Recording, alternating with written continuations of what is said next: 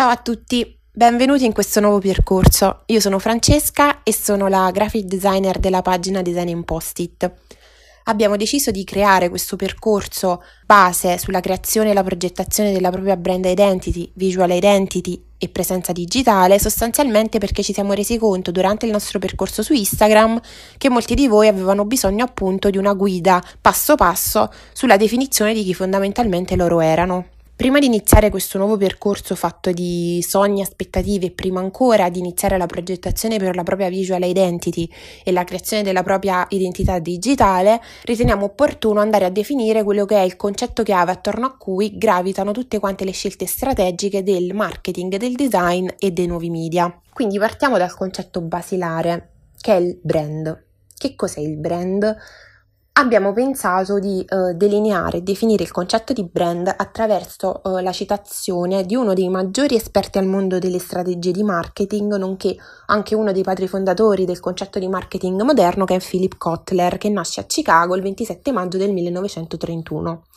Quindi lui afferma che il brand è un nome, un segno, un simbolo o anche una combinazione di tutti questi che viene utilizzato per identificare i servizi o i prodotti di un venditore o di un gruppo di venditori e per differenziarli da quello dei loro concorrenti. Quindi in sostanza il brand è un qualcosa che racchiude non solo le strategie, ma anche l'innovazione, i sogni e fondamentalmente l'essenza dell'azienda. Diciamo che la sua funzione è quella di definire chi è e cosa è l'azienda e di trasmetterlo anche ai consumatori e ai clienti attraverso un'associazione di idee che possono essere poi sia accettate che rifiutate dal fruitore. Prima di proseguire però è utile definire e delineare quelli che sono due concetti fondamentali, ovvero quello di cliente e di consumatore, che sono due figure che possono sia divergere che combaciare.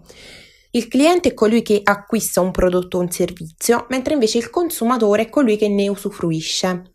Possiamo provare a fare due esempi per spiegarlo al meglio. Io, Francesca, mi reco al negozio per acquistare un iPhone perché il mio intento è quello di sostituire il telefono che io adesso ho. Quindi io risulto essere sia cliente perché sono io che vado ad acquistare il prodotto, sia consumatore perché sono io che ne usufruisco. Nel caso invece in cui è mia sorella a chiedermi di andarle a comprare una penna per poter scrivere, io risulto essere cliente perché sono io che vado ad acquistare il prodotto, mentre invece mia sorella risulta essere la consumatrice in questo caso perché è lei che ne usufruisce. Perché è importante definirli? È importante definirli perché prima della terza rivoluzione industriale un cliente non aveva grande scelta su quale prodotto poter acquistare che cosa vuol dire? Vuol dire che per qualunque prodotto innovativo che veniva immesso sul mercato esisteva solamente una tipologia. Facciamo un esempio pratico per capirci. Nel momento in cui viene inventata la lavatrice, esiste solamente una tipologia di lavatrice sul mercato, non esiste la lavatrice Indesit, Candy, Samsung e così via. Quindi il marketing nasce nel momento in cui si arriva a una saturazione del mercato, quindi l'azienda deve tentare di spiccare rispetto alle altre perché offrono gli stessi prodotti e quindi deve riuscire a spiccare in questo mercato così saturo. Con la saturazione del mercato nel XX secolo si è assistito a un drastico aumento dell'importanza che il brand aveva all'interno di un'azienda e infatti con il tempo poi il brand stesso ha iniziato a sviluppare una propria autonomia, una propria personalità. Oggi sono molti i consumatori che tendono a identificarsi in quelli che sono i valori, l'estetismo, ma anche il modo di comunicare di un brand. Io faccio sempre un esempio che è quello della Apple. I clienti e i consumatori che acquistano e usufruiscono dei prodotti Apple probabilmente non sono solamente clienti o consumatori che amano la tecnologia e l'innovazione, ma tendono a identificarsi in quello che la Apple rappresenta, nel loro modo di comunicare e anche in una sorta di status symbol, di um, stato che gli conferiscono. Possiamo dire però che tutti gli elementi che rappresentano un brand si suddividono in tre categorie fondamentali, quelli dell'identità, che nota anche come brand identity, quella dell'identità visiva, nota anche come visual identity, e quella del posizionamento. Potremmo anche continuare a parlare del brand e di come questo si è evoluto, infatti ultimamente con l'evolversi della società e anche dei mezzi di comunicazione, con l'avvento dei social media e del loro svilupparsi, si è assistito anche a un'evoluzione del concetto di brand. Infatti, la sua accezione poi si è estesa non soltanto più alle aziende, ma anche alle singole personalità di rilievo di un determinato settore, come per esempio possiamo fare un esempio che è Chiara Ferragni, è essa stessa un brand, stesso lei essere un brand è un brand di se stessa. Partendo quindi dalla definizione di brand, possiamo andare a delineare anche quello che è il concetto di brand identity. La brand identity infatti io personalmente la vedo come una sorta di biglietto da visita, ma anche una carta d'identità di un'azienda, di un progetto, anche di se stessi nel caso in cui sia una personal branding.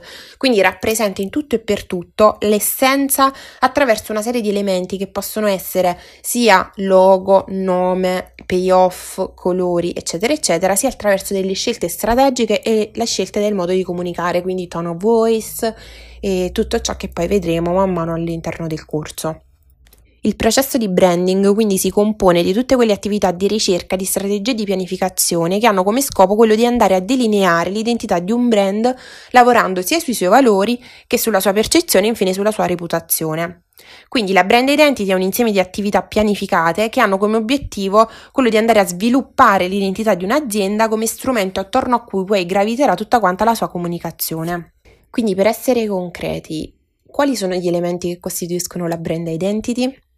Anche in questo caso andiamo a scomodare una delle più grandi personalità che è Kapferer, che è uno dei massimi esperti di branding, che è andato a delineare quello che è il famoso prisma della brand identity e quindi riassume in sei elementi principali gli elementi che costituiscono appunto la brand identity.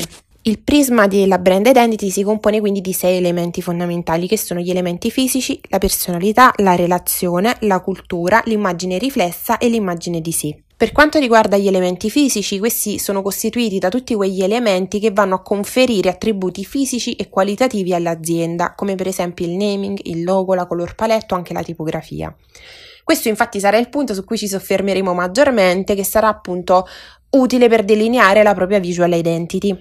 La personalità invece rappresenta tutte le scelte comunicative del brand e il modo in cui questa si presenta sul mercato insieme al suo tono of voice, mentre invece la cultura si costituisce di tutti i valori su cui si fonda il business dell'azienda, quindi per esempio la vision e la mission. La relazione invece è uno degli elementi fondamentali della brand identity perché va a delineare il rapporto che si instaura tra il cliente e l'azienda. L'immagine riflessa e l'immagine di sé invece rappresentano due concetti opposti. L'immagine riflessa infatti è l'influenza che il target ha sull'immagine dell'azienda, mentre invece l'immagine di sé è esattamente l'opposto, ovvero l'influenza che l'azienda ha sul target di riferimento. Quindi abbiamo tirato in ballo un concetto fondamentale che è quello del target, che sarà fondamentale anche per la delineazione e la progettazione della vostra visual identity. Quindi perché conoscere il proprio target è importante? Conoscerlo è importante sia per attuare tutte quelle scelte comunicative per relazionarci con lui, ma anche per riuscire ad entrare in sintonia con lui, per soddisfare i suoi bisogni e i suoi desideri e anche per poter instaurare quindi con il nostro target un dialogo al fine di poterti costruire quella che è la tua clientela e ricevere quindi sia fiducia che rispetto. Per delineare il target, quindi la domanda fondamentale da porsi non è tanto a chi voglio puntare, ma la domanda fondamentale da porsi è chi è che ha la necessità di quello che è il mio valore, di quelli che sono i miei prodotti, i miei servizi, o nel caso per esempio di un blog e di Instagram, dei miei contenuti? Diciamo che andare a sparare nel mucchio in un mercato così saturo, sia sotto un punto di vista digitale che sotto un punto di vista fisico, non ha molto senso. Questo perché la cosa più concreta sarebbe quello di andarlo proprio a delineare in modo tale da andare a selezionare quella che è la nostra fetta di mercato e quindi andare a puntare esattamente a tutte quelle persone che sono interessate in quelli che sono i nostri contenuti, in quelli che sono i nostri prodotti, in quelli che sono i nostri servizi.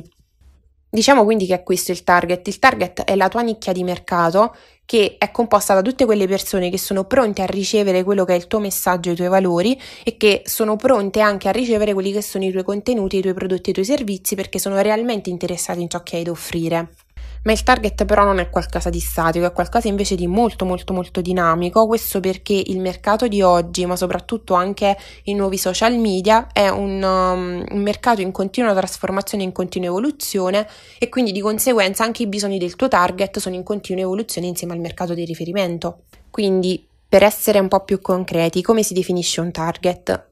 Proviamo a definirlo in due step fondamentali. Il primo è l'analisi dei bisogni e il secondo invece è la costruzione di un cliente tipo. Allora, per quanto riguarda l'analisi dei bisogni, ci sono una serie di domande a cui devi poter rispondere. La prima è a quali problematiche e bisogni la mia azienda, il mio progetto, oppure io nel caso di un professionista, posso far fronte?